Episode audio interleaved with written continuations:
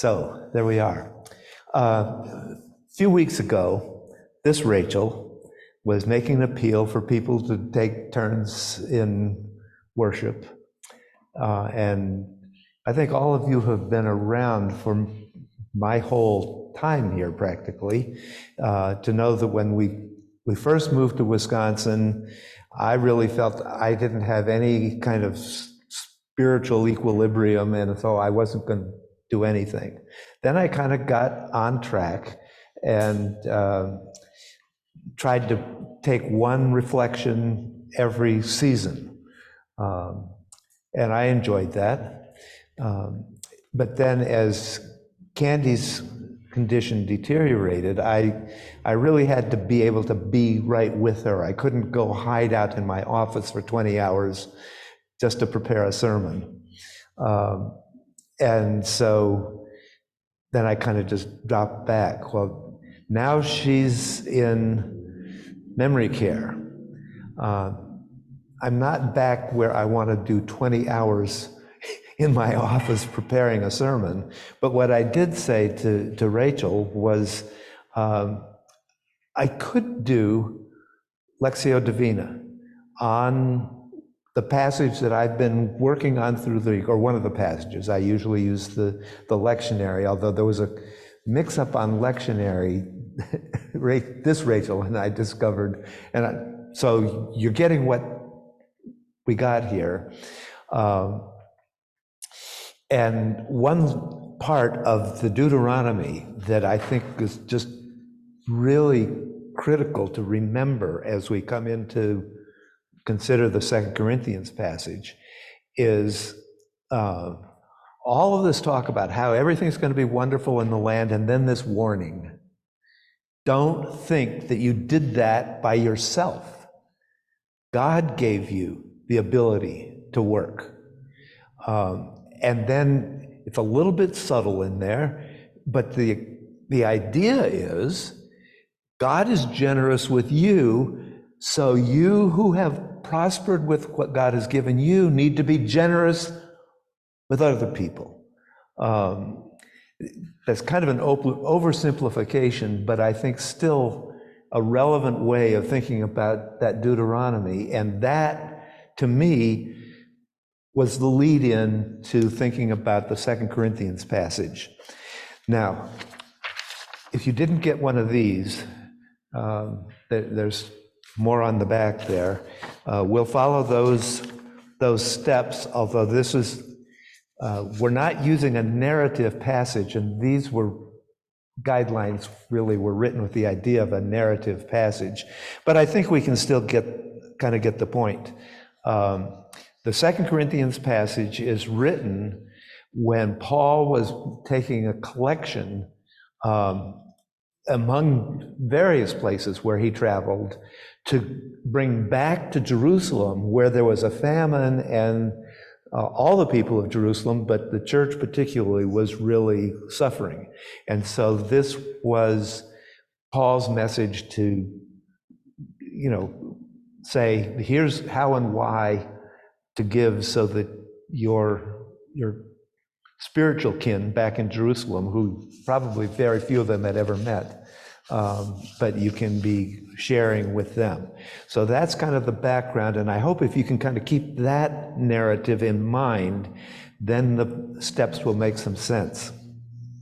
Um, so the the Latin words there are they, they date back to uh, Benedict, six hundreds. So they've been around for a while. The uh, little description under each one comes from Corinne Ware. I took a course with her when I was in Texas.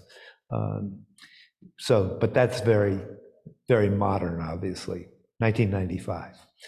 So the way this will work is I will read the instruction, then whoever has the first time through will read aloud, and we'll just take a few moments for silence and then let you contribute to each other uh, what that that kind of thought brought out from that passage for you. Um, so it's a it's a group process Um, I, I, yes, I have been in the passage all week, but I'm, I'm not here to tell you what I thought. I'm here to help you discern what the passage says to you. So, Lectio, to read. Read the passage carefully, getting the sequence and detail without thinking too much about the meaning. Imagine the time of day, season of years, smell of the land, sound of the countryside, the human touches. That's where the Paul's thing comes in. Uh, all the elements that would make the scene real to you. Tran- transport yourself into the setting using your imagination.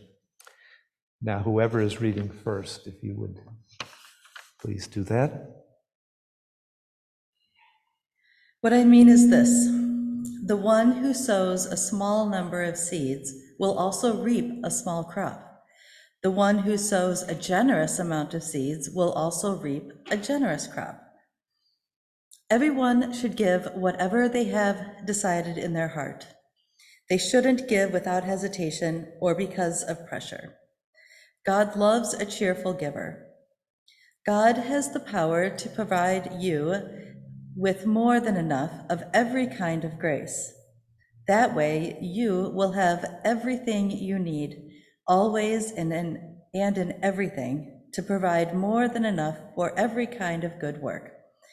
As it is written, God scattered everywhere, God gave to the needy, God's righteousness remains forever.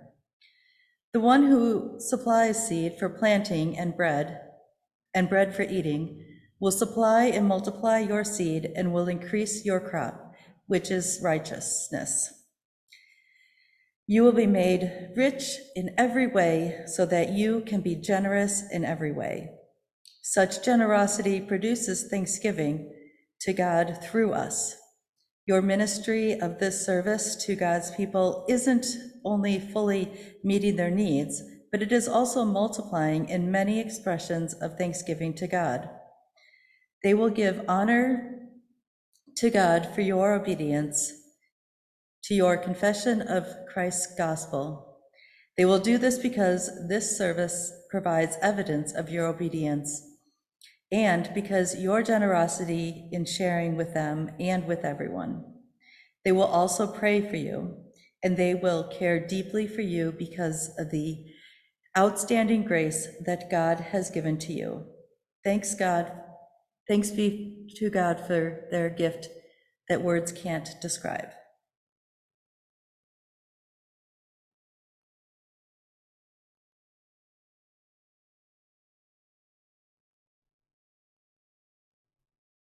I see some pens moving. Are there things that you would like to share with the gathered folk here?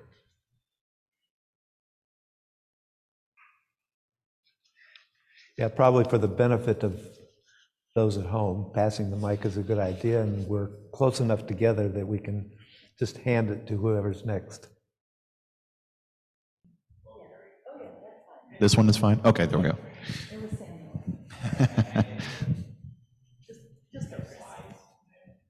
You're all good, Sam.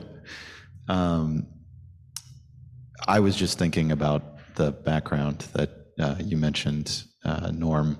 I don't think, you know, I, I had a pretty thick biblical education growing up, and I think it was I was in graduate school before I heard that Paul was a relief worker, that he, you know, was taking up this collection to bring back to Jerusalem. Um, and and I don't think that that was a part of my explanation of who who Paul was or what he did until that particular point. Um, and I always thought that maybe that was underemphasized. Um, so I, I, I, was thinking about that a lot um, as I was reading this passage and kind of the is puns the right word? The, the sheer number of the sheer number of uh, ag- agricultural metaphors that are being used here, precisely to emphasize the like uh, the the famine in, in Jerusalem.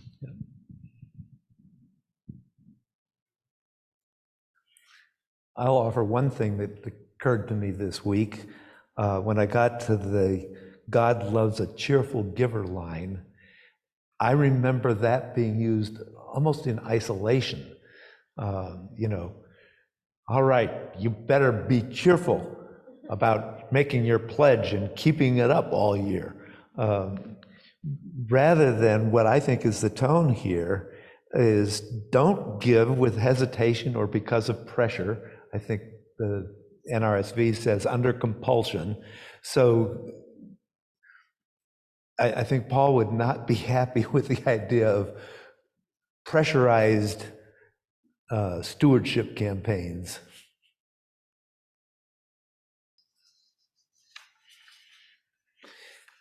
Okay, we'll move on to the second time.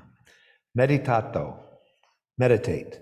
And that's not, we're going to get to contemplate later. So this is not that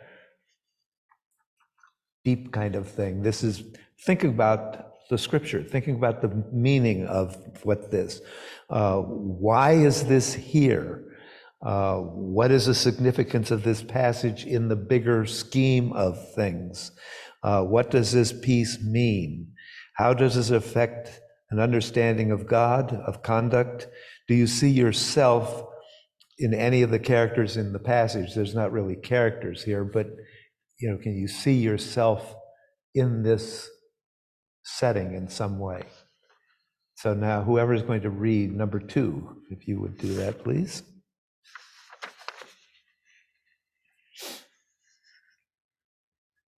What I mean is this the one who sows a small number of seeds will also reap a small crop, and the one who sows a generous amount of seeds will also reap a generous crop.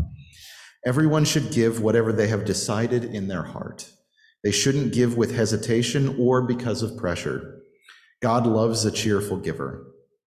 God has the power to provide you with more than enough of every kind of grace. That way, you will have everything you need always, and in everything provide more than enough for every kind of good work. As it is written, God scattered everywhere, God gave to the needy, God's righteousness remains forever. The one who supplies seed for planting and bread for eating will supply and multiply your seed and will increase your crop, which is righteousness. You will be made rich in every way so that you can be generous in every way. Such generosity produces thanksgiving to God through us. Your ministry of this service to God's people isn't only fully meeting their needs, but it is also multiplying in many expressions of thanksgiving to God. There will, they will give honor to God for your obedience to your confession of Christ's gospel. They will do this because this service provides evidence of your obedience and because of your generosity in sharing with them and with everyone. They will also pray for you and they will care deeply for you because of the outstanding grace that God has given to you. Thank God for their gift that words can't describe.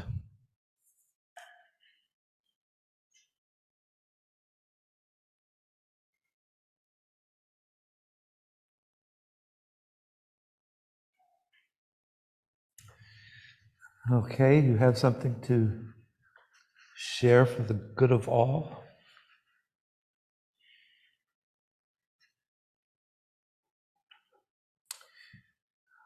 I don't. Um, I actually didn't bother go looking it up. and I don't think this Bible is going to have that reference. No, this is.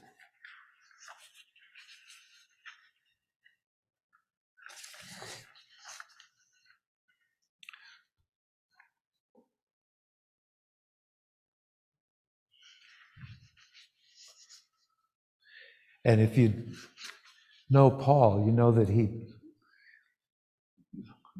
doesn't always word for word quote exactly what the Old Testament said.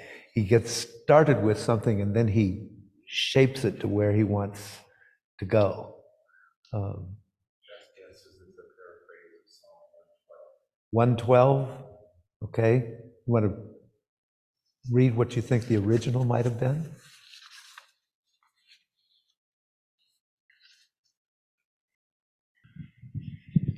Surely the righteous will never be shaken. They will never, they will be remembered forever.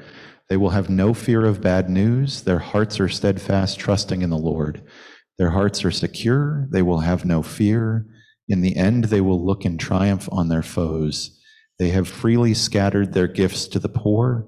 Their righteousness endures forever. Their horn will be lifted high in honor. And as I look at that, that psalm and, and Paul's, you said paraphrase, it's more like a, what would go in an executive summary, you know? Well, it's about the the righteous in this version, but I don't know if I don't. I mean, I could try to look up a version from the Septuagint and see if he's he's got that in front of him. He might have he might have the Greek version in front of him rather than. Matthew, you want to pursue that now that we, we have an idea of what it might have come from? Yeah. Yeah. Good. You're good? Okay. Something that I have a question about is the response of the people that you have helped. And here he's pretty, very confident that they will be um, appreciative. And that's, you know, not always the case.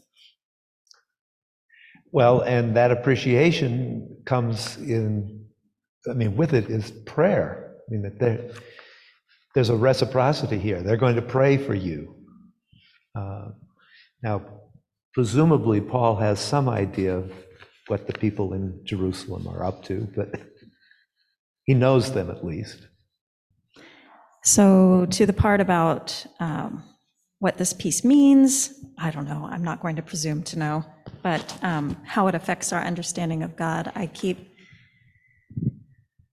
in, in thinking about this passage, it's um, encouraging us to have obedience and um, to be generous with our obedience, um, to obey with generosity, but I, I think about other places in scripture where we're told that we're the vessel. And I, I have this im- image as I'm thinking about uh, this passage encouraging us to, in our abundance and um, our knowledge that we always have more than enough, even if we feel like we're in a hard spot and we don't have something to share, there's always enough to share. Um, so in that obedience, I, I think about how God is structuring all of this, that of course God can give generously to all, but he wants to use us. He wants us to be that vessel to pour out God's love to others. So, um, yeah, I, I think it tells us more about God wanting to use us.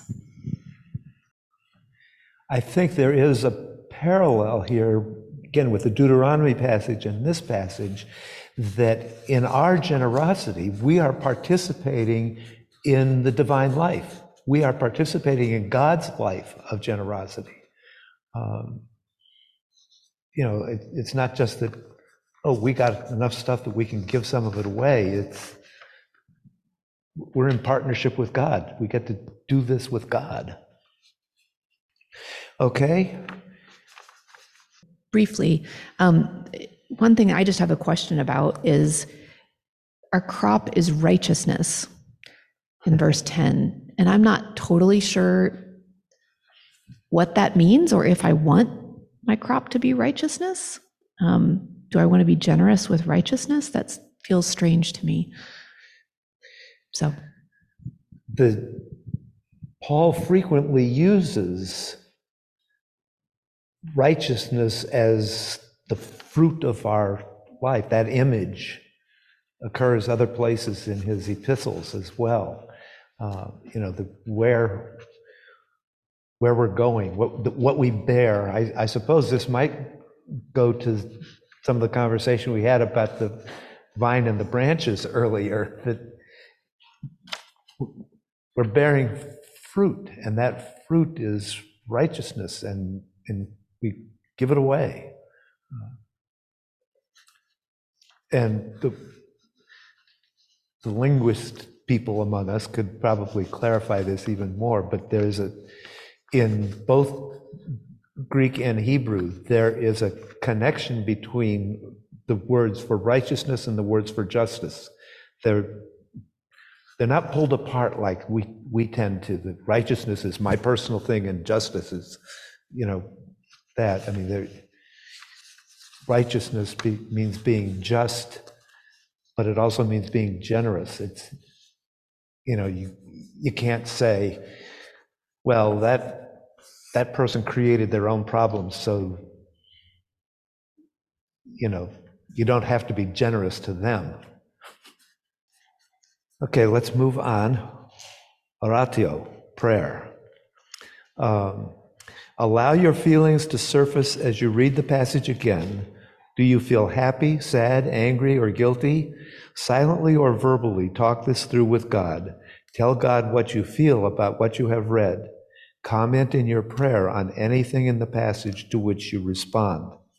And I think we'll, whoever's reading third can read, and then we'll pray. Uh, I know Rachel's going to have a organized our prayer time, you know, just a minute, but the, uh, you know, you can pray silently if you want to say something aloud so that we're in on your prayer, that's fine too. But uh, but let's not talk about prayer. Let's pray. What I mean is this the one who sows a small number of seeds will also reap a small crop. And the one who sows a generous amount of seeds will also reap a generous crop. Everyone should give whatever they have decided in their heart. They shouldn't give with hesitation or because of pressure. God loves a cheerful giver. God has the power to provide you with more than enough of every kind of grace. That way, you will have everything you need always and in everything to provide more than enough for every kind of good work. As it is written, God scattered everywhere. God gave to the needy. God's righteousness remains forever. The one who supplies seed for planting and bread for eating will supply and multiply your seed and will increase your crop, which is righteousness. You will be made rich in every way so that you can be generous in every way. Such generosity produces thanksgiving to God through us. Your ministry of this service to God's people isn't only fully meeting their needs, but it is also multiplying in many expressions of thanksgiving to God. They will give honor to God for your obedience to your confession of Christ's gospel. They will do this because this service provides evidence of your obedience and because of your generosity in sharing with them and with everyone. They will also pray for you, and they will care deeply for you because of the outstanding grace that God has given to you. Thank God for their gift that words can't describe.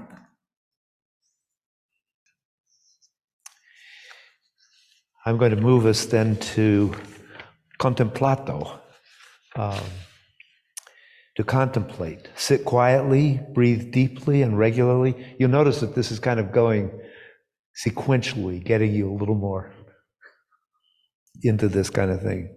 Let your mind go blank as you quiet your inner self. Simply listen to your heart or in your heart. If you receive some impression or thought, quietly notice it, then focus your attention on remaining open. If you have no thoughts or impressions, return your mind to the scripture passage. After a bit, open your eyes, rested and refreshed, expressing gratitude for your experience. And I will assume this will be an entirely silent time until I bring it to an end. The one who sows a small number of seeds will also reap a small crop. And the one who sows a generous amount of seeds will also reap a generous crop. Everyone should give whatever they have decided in their mind. They should not give without hesitation or because of pressure. God loves a cheerful giver. God has the power to provide you with more than enough of every kind of grace. That way, you will have everything you need always and in everything to provide more than enough for every kind of good work. As it is written, God distributed everywhere, God gave to the needy, God's righteousness remains forever. The one who supplies seed for planting and bread for eating will supply and multiply your seed and will increase your crop, which is righteousness. You will be made rich in every way so that you can be generous in every way. Such generosity produces thanksgiving to God through us. Your ministry of this service to God's people isn't only fully meeting their needs, but it is also multiplying in many expressions of thanksgiving to God. They will give honor to God for your obedience to your confession of Christ's gospel. They will do this because this service provides evidence of your obedience and because of your generosity in sharing with them and with everyone. They will also pray for you.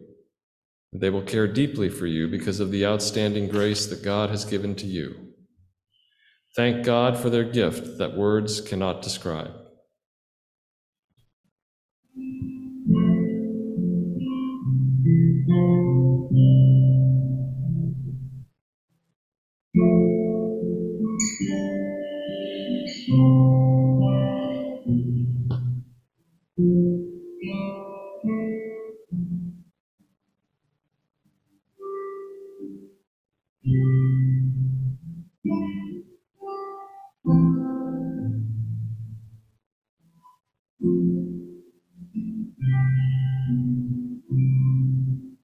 Mm-hmm.